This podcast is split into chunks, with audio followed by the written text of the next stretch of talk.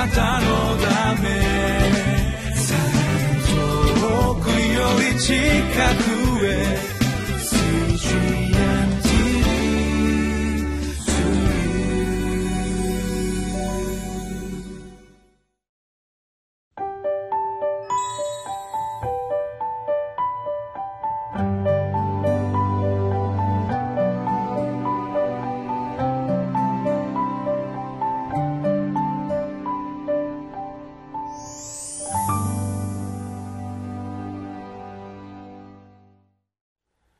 皆さんこんにちは。2月の12日のリビングライフの時間です。聖書の御言葉はルカによる福音書7章18節から35節までの言葉です。テーマタイトルは苦しみの中で信仰が揺れる時。私たちの信仰の歩みの中には喜びの時もあれば悲しみの時もあります。神様を強く信じられる時もあれば信じるっていうことが難しいような時に経験することがあるかもしれません。でも聖書を見てみますと悲しみとか信仰が揺らぐ時こそ神様の大きな恵みがその人に示されていくっていうことがあります。マイナスをたくさん経験するっていうことがあるんですけれどもその中で知ることのできる神様の大きな恵みがあります。今日も御言葉の中に私たちは恵みを受けたいと思います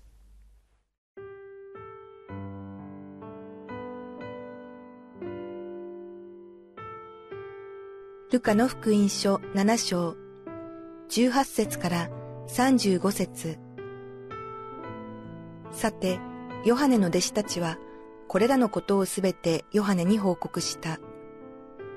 するとヨハネは、弟子の中から二人を呼び寄せて、主のもとに送り、おいでになるはずの方はあなたですか？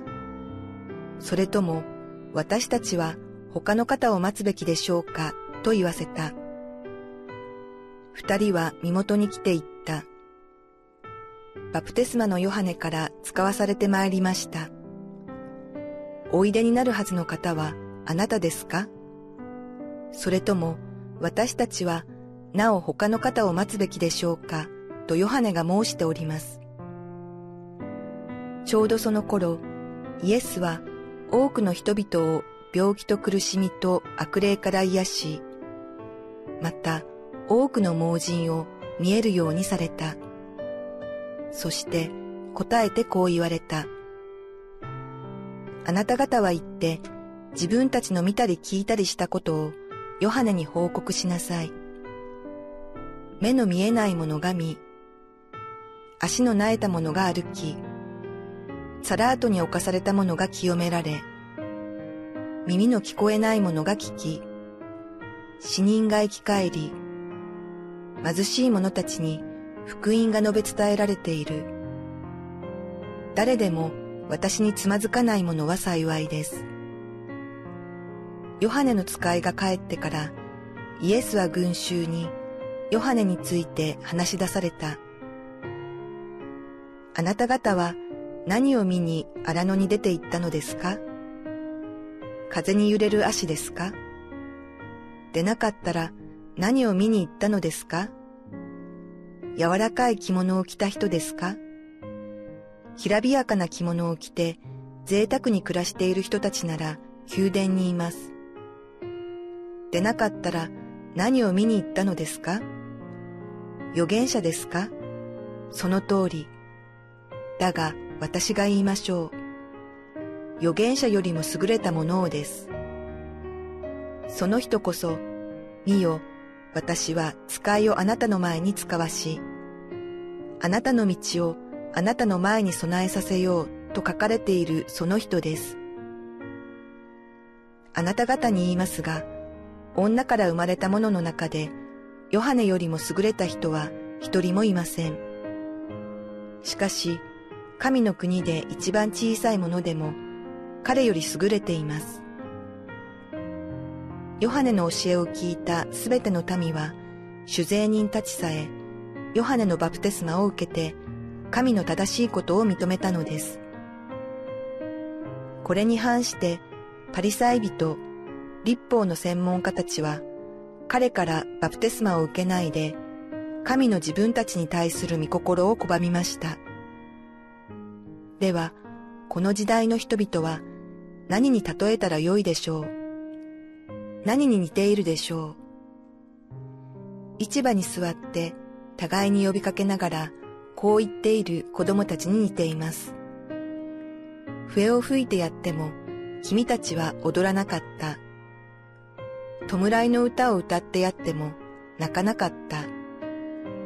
というわけは、バプテスマのヨハネが来て、パンも食べず、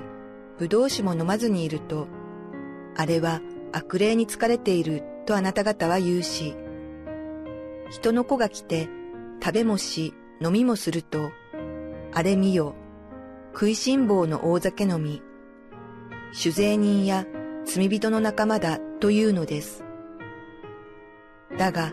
知恵の正しいことは、そのすべての子供たちが証明します。皆さんは聖書の中でどういう人たちが好きでしょうか？いろんな人物が聖書の中には登場するということがありますけれども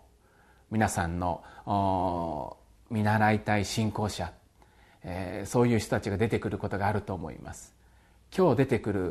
る人は洗礼者ヨハネって呼ばれている人です。イエス様の救いの恵みを道備えする宣教の技に大きく用いられたそういう人物です。でもこの人のこの今日の箇所を見てみますと信仰が揺らいでいるっていうようなところを見ることがあります。7章の18節からのところを読みします。さてヨハネの弟子たちはこれらのことをすべてヨハネに報告した。するとヨハネは弟子の中から二人を呼び寄せて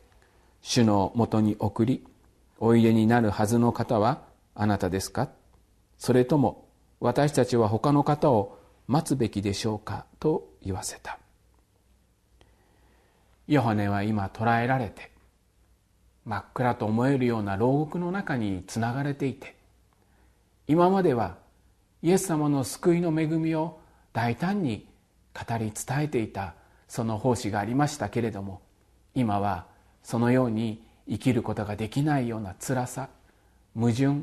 痛みいろいろなものをヨハネは抱えていたかもしれないです。その中でイエス様っていうお方を見た時に以前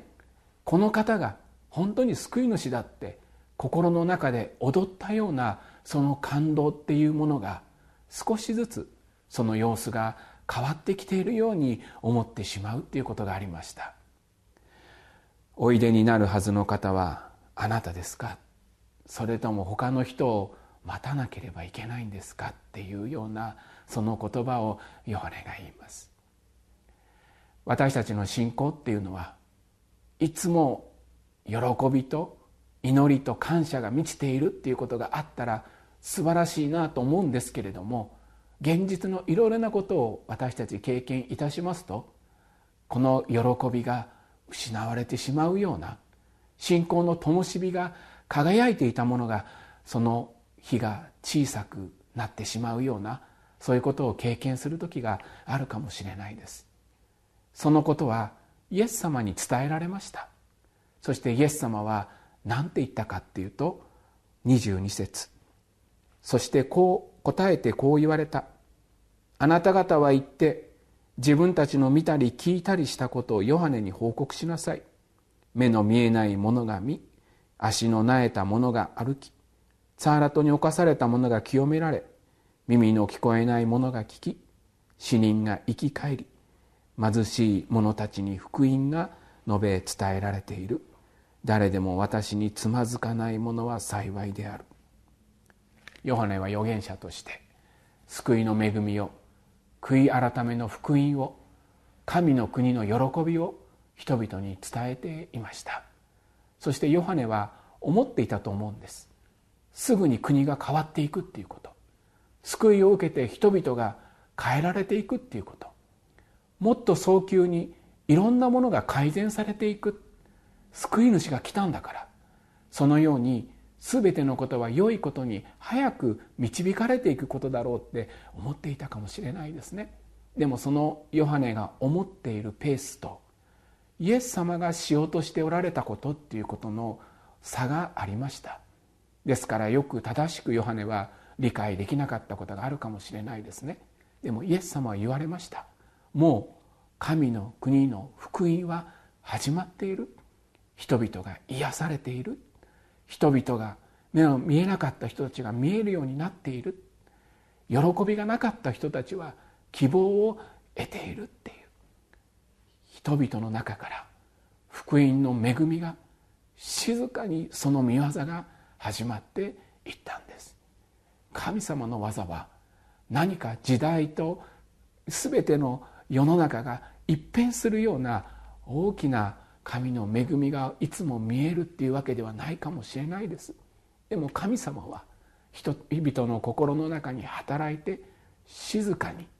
また確実にその御業を果たしてくださっています。私たちの教会の選挙っていうことも家庭での伝道っていうことも大切な人に友達に福音を伝えたいっていうこともなかなか思うように進んでいかないなって思う葛藤が生じることあるかもしれないですね。焦ってしまったりなんで神様早くこれをしてくれないのかなって思うことがあるかもしれないです。でも神様の技はもう私たちの中に始まっているんです。そしてそれは確実に私たちの生活の中にその見業が生きて動いているんですね。それを見るようにと信じるようにと。またヨハネにとってはこの新しいイエス様の恵みが伝えられるっていうことになっていきます。イエス様はこの落ち込んでしまっているというかこのヨハネをどう見たかっていうと決して裁きませんでした。その信じられない正しく福音を喜びを捉えることのできなかったそういう時を過ごしているヨハネを憐れみ慈しみそして守りました。そのことが聖書の28節の中で書いてあります。あなた方に言いますが女から生まれた者の中でヨハネよりも優れた人は一人もいません。しかし神の国で一番小さいものでも彼彼より優れています。ヨハネの教えを聞いたすべての民は主税に立ちさえヨハネのバプテスマを受けて神の正しいことを認めたのです。ヨハネは神の使命を生きていました。それが全部つながってるんですね。私たちは神の使命に生きて何か確実に用いられている時だけ何か事柄がうまく運んでいる時だけ神様が私たちを見て用いているんじゃないんです。落ち込んでる時も下を向いてる時も神様は私たちを用いていてくださっている。その恵みの技の中に置いてくださっているんですね。ヨハネは神の正しさを伝えていきました。これはとっても大切なメッセージだったと思うんです。人々はみんな自分が正しいっていうそういうことに固執して生きていたんですけれどもそれではない。私たちは正しくない。でも神様は正しいって生きていくようにこのヨハネは人々にメッセージを語ったんですね。自分が正しいって思える人たちはなかなか変わりませんでした。でも自分は正しくないんだって認めた人たちは本当に素早く神の恵みの福音を経験する人になっていったんです。私たちは今日どうやって歩いていくでしょうか。私の正しさに固執するんではなくて私が倒れても私が貧しくても私が知恵がなくても神様は豊かなものを持って私たちを今日も導いてくださっているっていう確かなものに支えられて私たちは歩いていきたいと思います。